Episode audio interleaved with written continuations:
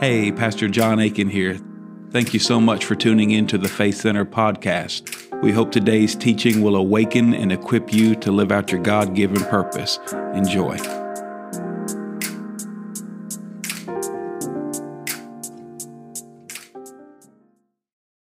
All right. I'll get over this. I have no notes, which is very unusual for me. So open your Bibles to John chapter 11. And we're just going to read some scripture and see what God has to say to us tonight. We're going to start in John chapter 11, verse 1. And I'm reading out of New King James.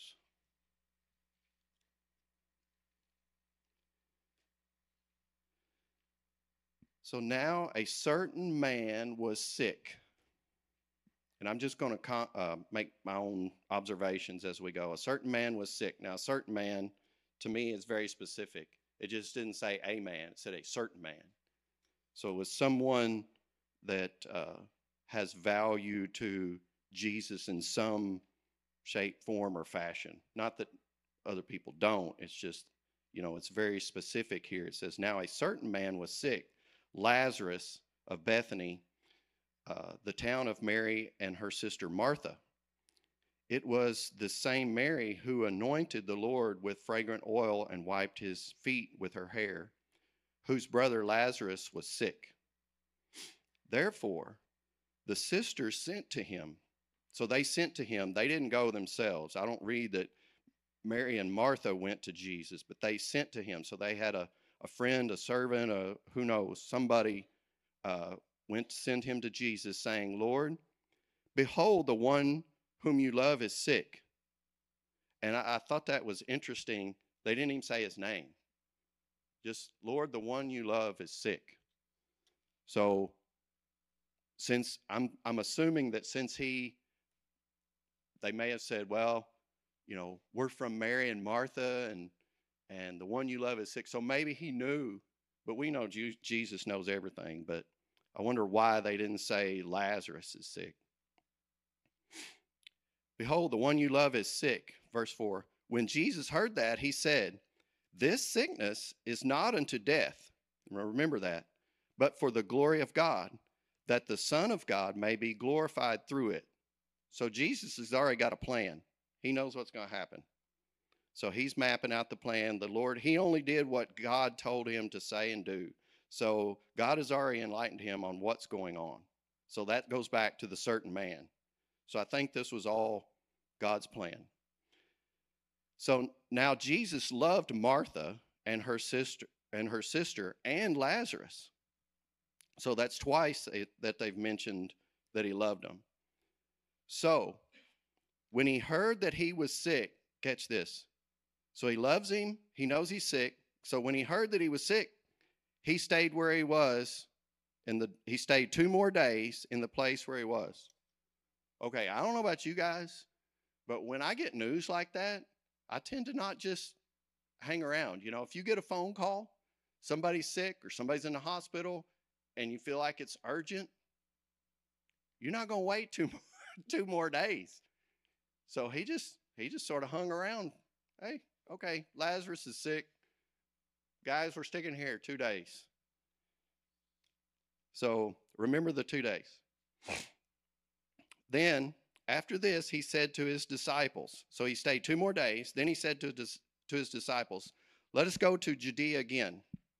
And the disciples said to him, Rabbi, lately the Jews sought to stone you. And are you going there again? And Jesus answered, are there not 12 hours in the day?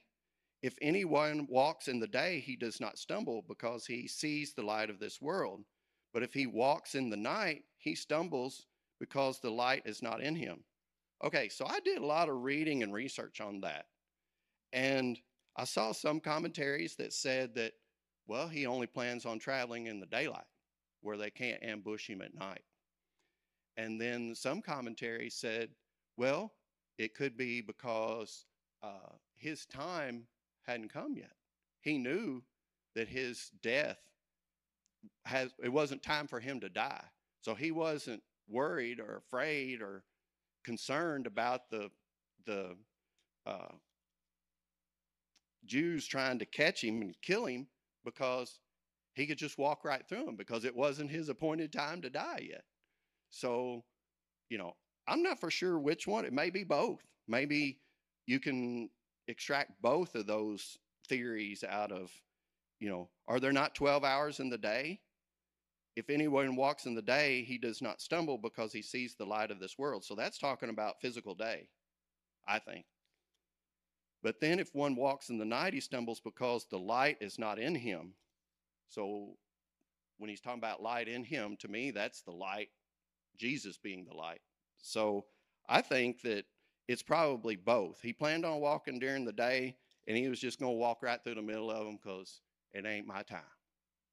So, and there was one point, I just come to mind, where they took him out to a hill. I don't know where it is. They took him out to a hill to stone him, and he just turned around and walked right back through them. Like, ain't my time. See ya. Walked right through the middle of them. So anyway, so he's not afraid of going back to Judea because it's not his time to die, and maybe he's going to walk during the day. So verse 11, these things he said, and after that he said to them, our friend Lazarus sleeps, but I go that I may wake him up. So I was talking to John before service, trying to get a little insight there on some of the scriptures. And he said, you know, wake him up is like a call to evangelism. So, you know, God calls us to wake people up. I mean, that's part of the mission of Faith Center, is to waken and equip. So we're to wake people up, and it's a call to evangelism. But he was saying, you know, Lazarus is asleep, so we're going to go wake him up. Then the disciples said in verse 12, Lord, if he sleeps, he will get well.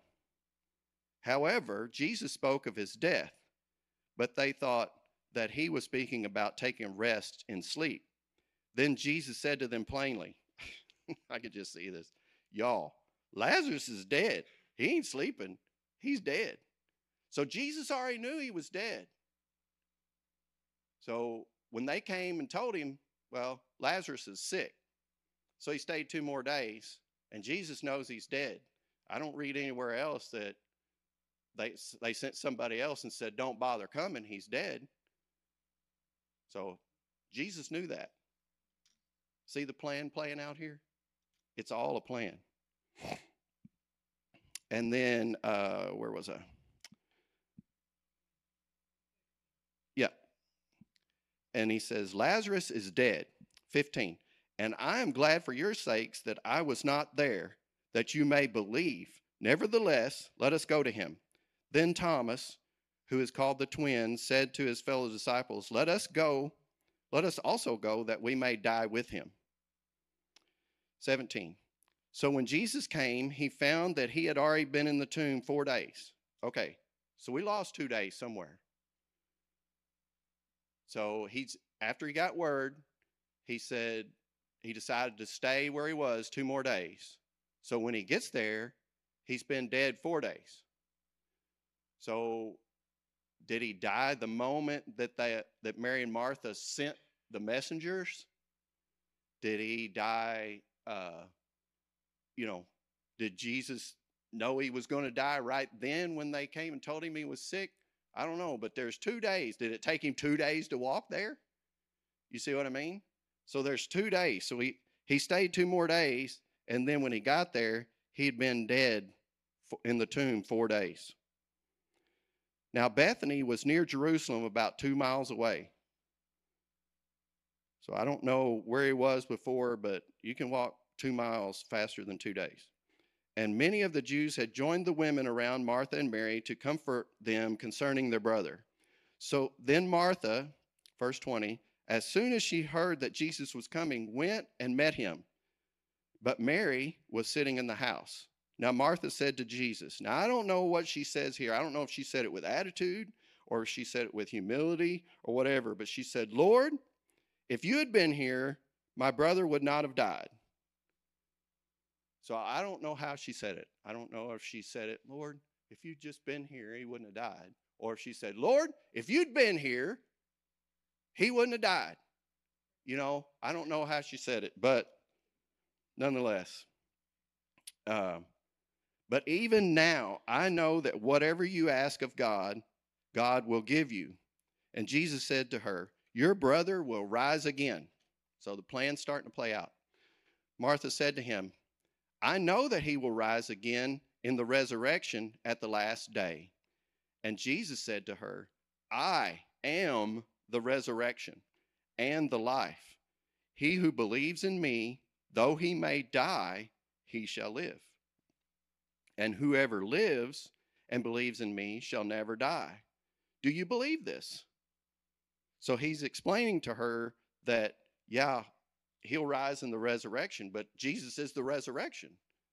So he'll rise when Jesus tells him to rise.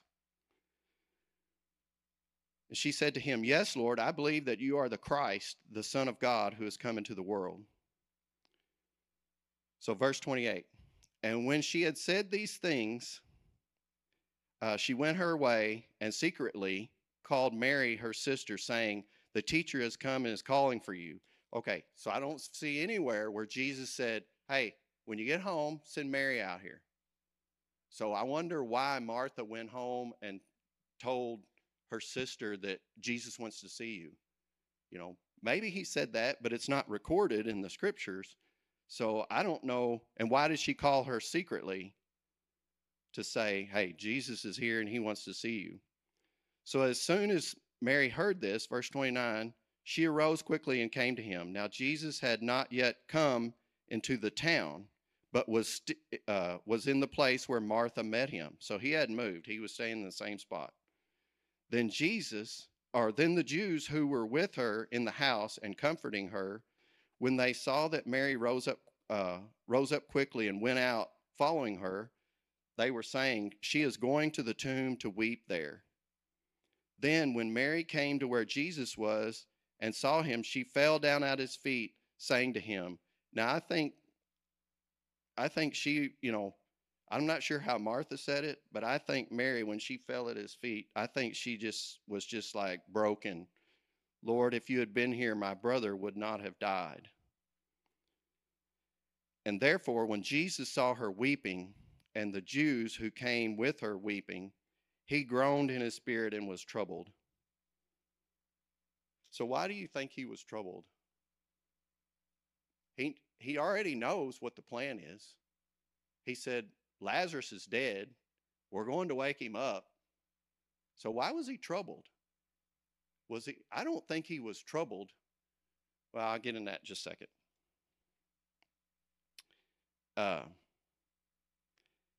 And then he said, where have you laid him? And they said to him, come, Lord, and see. And then Jesus wept. So let's pause right there. So Jesus wept. I honestly do not believe that he wept because he missed Lazarus. I don't believe he was weeping because Lazarus died. I think he's weeping at their unbelief. So, I mean, Martha come running out there and said, if you'd just been here, he wouldn't have died. Mary comes out there and said, if you'd been here, he wouldn't have died. You know, and he asked Martha questions, you know, do you believe that I'm the resurrection? Do you believe that I'm the life? Do you believe that, you know, these things? Do you believe that? Do you believe it? Do you know it down in your knower? And, you know, I think he wept because because of the unbelief that surrounded him. You know, he's just like, I'm right here. I'm telling you who I am. I'm showing you who I am.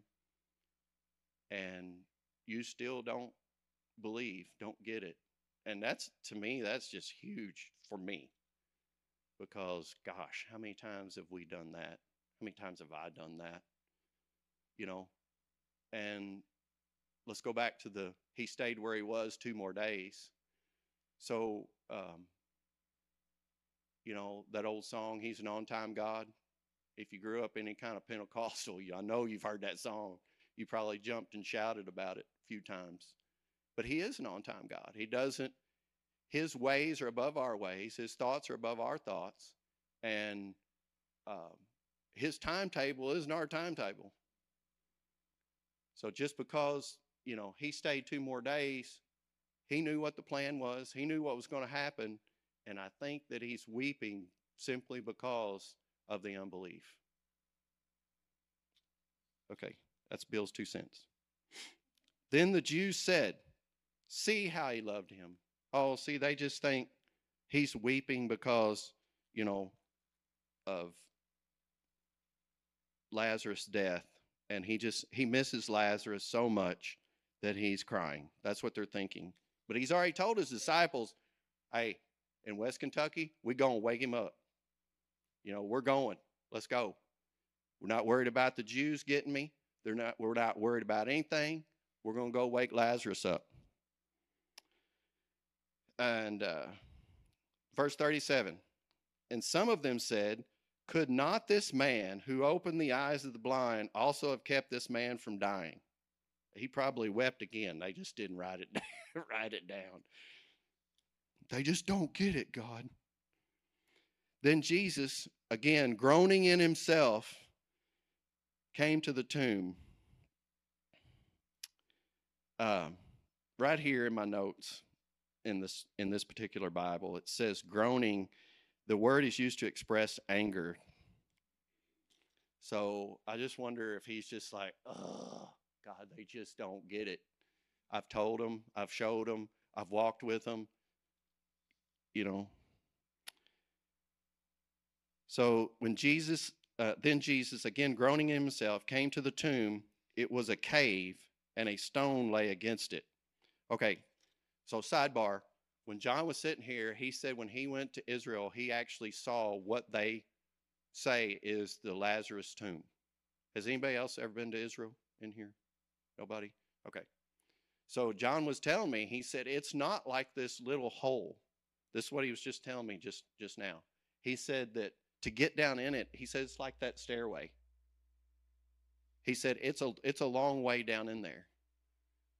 So he was saying when he called Lazarus, he said, I think it took a few minutes because he was bound, you know, and he's got to climb up out of this hole because he said it's not just a, you know, a little place in the rock. It's actually, and even in here it says it was a cave. And a stone lay against it. So a cave, to me, is probably more in line with what John was saying. That, and he said, this is what Jewish tradition says is the tomb of Lazarus. So, and he said it's a lot bigger than just a little place where you might lay a body and shove a rock over in front of it. End of sidebar. Jesus said, take away the stone. So he told the people, he didn't walk up there and just, you know, use the Star Wars force. He didn't just go and move the stone out of the way. He told the people to move the stone. And I have a note written in here from, I don't know, one of John's previous sermons where he says that the stone represents the law. So our role in being Jesus in this world is to take away remove the stone, remove the law from, you know, people and awaken them. So he told the people, he said, take away the stone. Martha, the sister of him who was dead, said to him, Lord, by this time there's a stench, for he has been dead 4 days. Now, I like the old King James because it said he stinketh. So he stinketh. So there's a stench, and he's been dead 4 days. So I don't know anything about decomposing human bodies, but, yeah, you leave a dead deer or a dead coon or something out 4 days, it's not going to be too good. But John said he didn't know about that because he said a lot of times they would anoint the body with different types of spices and oils and stuff before they wrapped it. So Jesus said to her, did I not say to you that if you would believe, you would see the glory of God?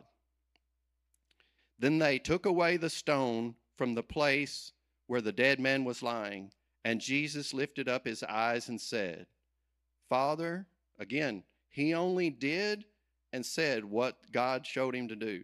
Father, I thank you that you have heard me. He didn't pray it right there. He had already prayed it. I think he prayed it the moment he got word that Lazarus was sick. So he got word from God that he was going to be resurrected. That's why he wasn't concerned about staying 2 more days where he was. So, Father, I thank you that you have heard me, and I know that you always hear me, but because of the people who are standing by, I said this, that they may believe that you sent me. There's the weeping right there is where he was doing this so that they would believe, and he was trying to help them with their unbelief. Now, when he had said these things, he cried out in a loud voice, Lazarus, come forth. And I've heard, and you guys probably all heard this too, that he said Lazarus because if he had said come forth, then everybody would have got up. So he had to specify who he wanted to get, because he's the resurrection. Could he not say get up to whoever he wanted to? But this was done so that God would be glorified. He knew that it wasn't a permanent thing. Lazarus, come forth. And he who had died came out bound, hand and foot with grave clothes, and his face was wrapped with a cloth. So not only was he bound, he probably couldn't see. And Jesus said to them, loose him and let him go. And I've got a little handwritten note here. It says, that's the church. The church's job is to loose them and let them go. So evangelism. So we're to roll away the stone. That's the law. Bring people to Jesus. And then loose them and let them free. Let them go. Then many of the Jews who had come, I'm in 45, had come to Mary and had seen these things Jesus did, believed in him. But some of them went away to the Pharisees and told them the things that Jesus did. Then the chief priests and the Pharisees gathered a council and said, what shall we do? For this man works many signs. Okay, raising somebody from the dead is just, you know, I don't know. That's sort of a big deal. And if we let him alone like this, everyone will believe in him, and the Romans will come and take away both our place and our nation. Okay, so they weren't worried about, you know, keeping the law. They weren't worried about getting people to heaven. They weren't, all they were worried about was their power and their nation. Right there, very plain. And the Pharisees were part of the Sanhedrin, and the Sanhedrin was like the rulers of that time. So that's political. So they were not only the religious leaders, but they were the political leaders and influencers of that day as well. So they were concerned about losing their power and their nation. So if everybody believed in Jesus, then the Romans would come, take away their power, take away their nation, and then they've lost all their, you know, their strength and their power and their rule over the people. It wasn't about the people. It was about their position. Sound familiar? Yep, it should. 49, and one of them, Caiaphas, being high priest that year, said to them, you know nothing at all, nor do you consider that it is expedient for us that no one should die for the people, and that and not that the whole nation should perish. Now this he did not say on his own authority, but being high priest that year, he prophesied that Jesus would die for the nation, and not for the nation only, but also that he would gather together in one the children of God who were scattered abroad. Then from that day on, they plotted to put him to death. Therefore, Jesus no longer walked openly among them, excuse me, but went from there into the country near the wilderness to a city called Ephraim, and there remained with his disciples. Okay, it's getting close, and the Passover of the Jews was near, so he knew that the time was getting close. for his crucifixion. And many went from the country up to Jerusalem before the Passover to purify themselves. Then they sought Jesus and spoke among themselves as they stood in the temple. What do you think? That he will not come to the feast? That's a question. What do you think? Will he not come to the feast? Now both the chief priests and the Pharisees had given a command that if anyone knew where he was, he should report it, and that they might seize him. So I know that's a lot, but there's a lot of nuggets in this story. There's a lot of gold to glean out, and Lord's just been dealing with me on timetables. I was talking to you earlier about my house, and I want to get done. I want to get back in there.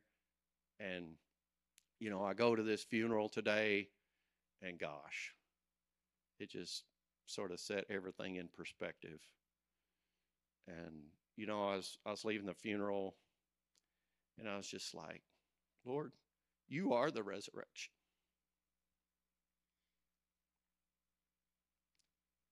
Could he not? Could he not have raised that little boy out of that casket? He could. Is it our unbelief? Was it not in God's plan? Lazarus was in God's plan. I think it was in the plan all along, because it was a certain man who was sick, and it was the one that Jesus loved, and Jesus knew that he was going to raise him from the dead. So why do we not see the miracles like that?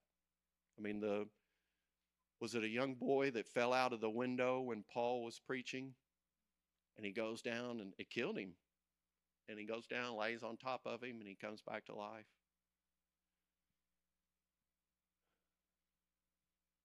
I don't know. Food for thought.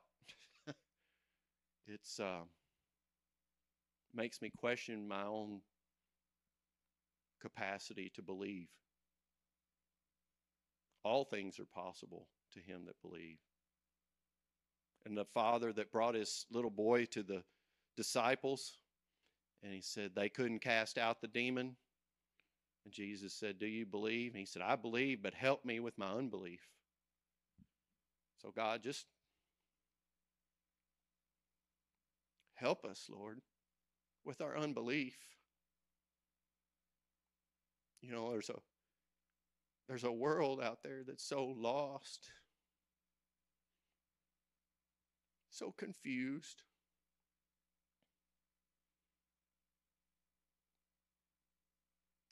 And I just can't help but think, when they come in here, do we believe enough? Do we have faith enough? Are we calling out the Lazarus from the tombs? Are we rolling away the stones? God's still in the stone rolling business. He is. Whether we help move it, or whether an angel comes down and moves it out in front of Jesus' tomb. The angel comes down, they moved. I guess this angel moved it. I don't know, Jesus could have, I guess.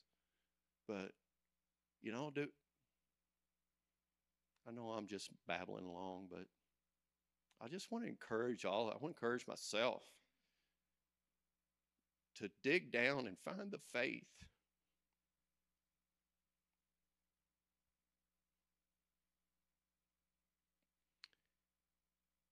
Gosh, look at what happened with Joe Neely. I asked him Sunday morning, I said, have you been back to the doctor? And he said, yeah, it's gone. And the doctor was saying, I don't want him to see anybody else, because I want to know what happened to this.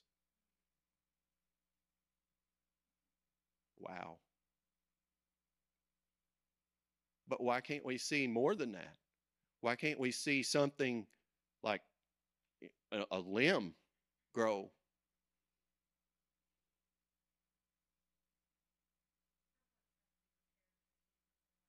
I know. Yeah. Yeah.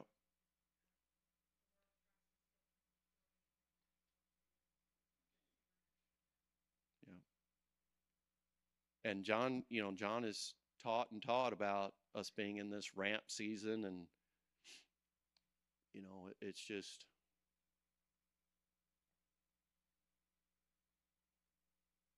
I don't know.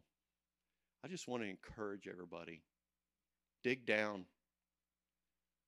Let's have faith like a child.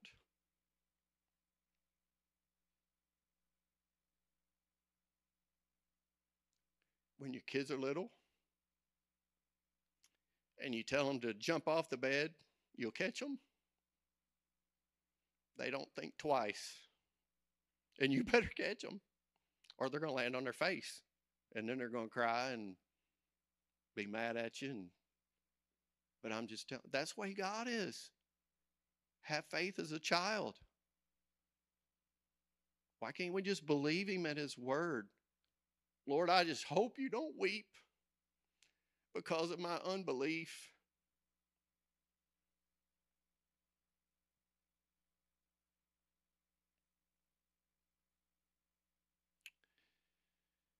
That's what you guys get when I don't write down notes. Right, JP?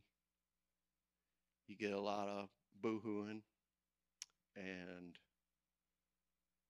But I'm telling you, and it's hard for me to be patient. Tanya and Dwayne know me well. And I am not a very patient person. But if I sent for Jesus because one of my kids was sick and he waited 2 days, I think I would have had attitude when he showed up rather than falling at his feet in worship and knowing that he's the actual resurrection. The resurrection isn't just a thing, it's a person. And if he says something, gosh, we ought to latch onto it. Oh, man. He says, jump off the bed, leap. But we don't. I don't. I won't speak for you guys. I don't. Cheryl might, but I don't. But I just, you know, we are at a stage in, oh gosh, it's such a great time to be alive. There's so much prophetic stuff happening and being fulfilled in our lifetime. You know, just Israel becoming a nation, I'm not that old, in what, 47 or 48? And then surviving the war of 67, that's prophetic. And all the things that are coming down the pipeline, things are just being set up for the end. The rapture could be any time. It could be, before I finish this sentence, it could be 100 years. I don't think so. The scriptures talk about, you know, this generation will not pass away before all this is fulfilled. But I just want to encourage you tonight to have faith. If you've got a Lazarus in your life and they're dead and wrapped in burial clothes, call them forth. Call them forth in front of the Lord in your prayer time. We all got them. We all got them. Family members, friends, acquaintances, the stranger at Walmart. And there are some strangers at Walmart. Call them forth. My goodness. This faith conference that's coming up. You know, I'm excited. I mean, look at what's happening here. Look at what God is setting up. I mean, we got Jeff Carroll come on. We got Cheryl now over worship. You know, we got Garrett in the youth. I mean, things are just being set up for God to do something. So we just need the faith. When he says, I'm going to move, then we just, yes, Lord, move. We got to have that faith. And if we do, oh my gosh, I think we'll see things that will knock your socks off. I'm through talking.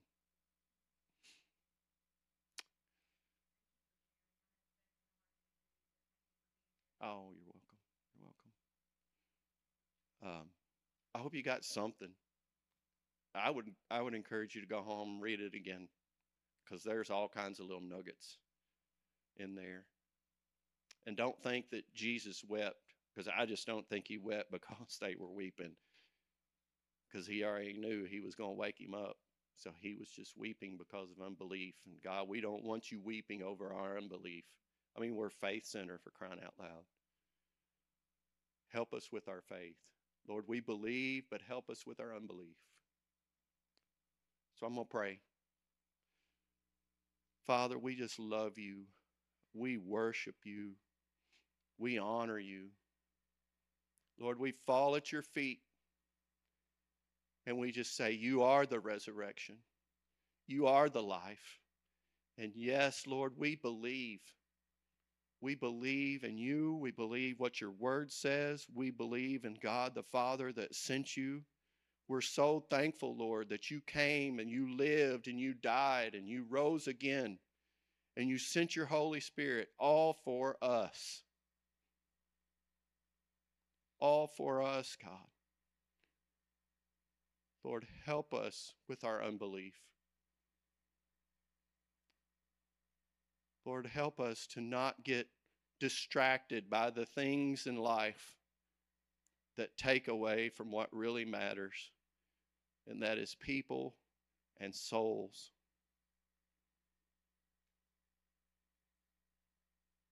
God, I thank you for these people that have been here tonight and listened. Lord, I hope that your word has brought life to them. I hope that it brings faith to them. Lord, our hope is to walk in your will and in your way. We just pray for this upcoming conference, that you would have your way, Lord, that it would not be a thing of man, but it would be you, God. That we would be like Jesus, that we would only say and do what we see you saying and doing. Father, I pray for safe travel tonight. We love you in Jesus' name. Thanks again for listening to the Faith Center podcast. To connect with us, go to faithcenter.tv and fill out our connection card. We pray blessings over you and your family.